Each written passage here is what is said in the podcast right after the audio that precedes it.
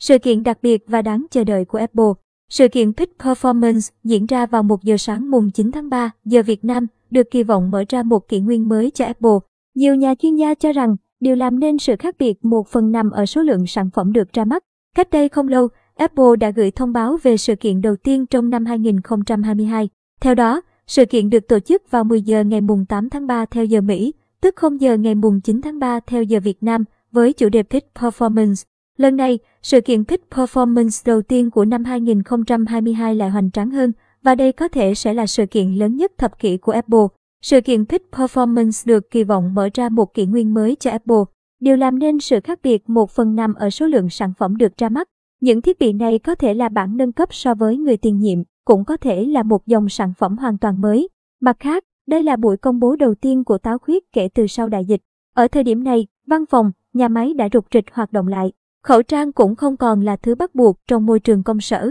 Vậy câu hỏi đặt ra là sản phẩm mới của Apple trong xã hội bình thường mới sẽ là gì? Là một người đã từng tham gia nhiều sự kiện ra mắt sản phẩm của Apple, từ trực tiếp cho đến online, tôi nhận thấy những sản phẩm đáng trông đợi thường sẽ xuất hiện vào nửa đầu năm như MacBook Air, iPad hay iPod Shuffle trong quá khứ. Danh sách những thiết bị sắp sửa được ra mắt vào mùng 8 tháng 3 có thể nhiều vượt trội. Chúng ta có thể được chiêm ngưỡng từ iPhone SE, MacBook Air cho đến Mac Mini, máy tính M2, AirPods Pro 2 và có thể cả kính thực tế ảo của Apple tại sự kiện Peak Performance. Tim Cook có thể không phải là một người thuyết trình ấn tượng như Steve Jobs, nhưng ông thấu hiểu khách hàng của mình. Vị CEO này có thể nhìn thấu những mong đợi của người dùng trên toàn thế giới.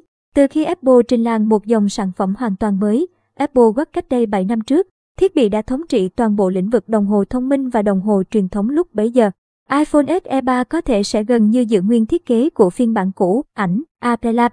Điều này chứng minh rằng một khi đã nhập cuộc, táo khuyết hoàn toàn có thể chiếm lĩnh cả một thị trường. Nhưng chúng ta ít khi được chứng kiến điều này do tốc độ ra mắt sản phẩm chậm chạp của Apple. Apple Car, kính thực tế ảo và thậm chí TV thông minh của Apple là những sản phẩm hứa hẹn sẽ mang đến nhiều khung bậc cảm xúc cho người dùng trong sự kiện sắp tới. Một bình thường mới giữa một cơn đại dịch khiến chúng ta bắt đầu đặt kỳ vọng vào những sản phẩm công nghệ mới. Mọi ánh nhìn đổ dồn vào màn ra mắt thiết bị đầu tiên trong năm của Apple. Đây là điều mà các sự kiện SET, Mobile World Congress đều không làm được. Táo khuyết không chỉ đơn giản là một hãng công nghệ, họ là một biểu tượng và đôi khi còn là tâm điểm công kích của nhiều người. Hãng phải gánh trên vai nhiều áp lực bởi luôn phải vượt qua nhu cầu và kỳ vọng của người dùng.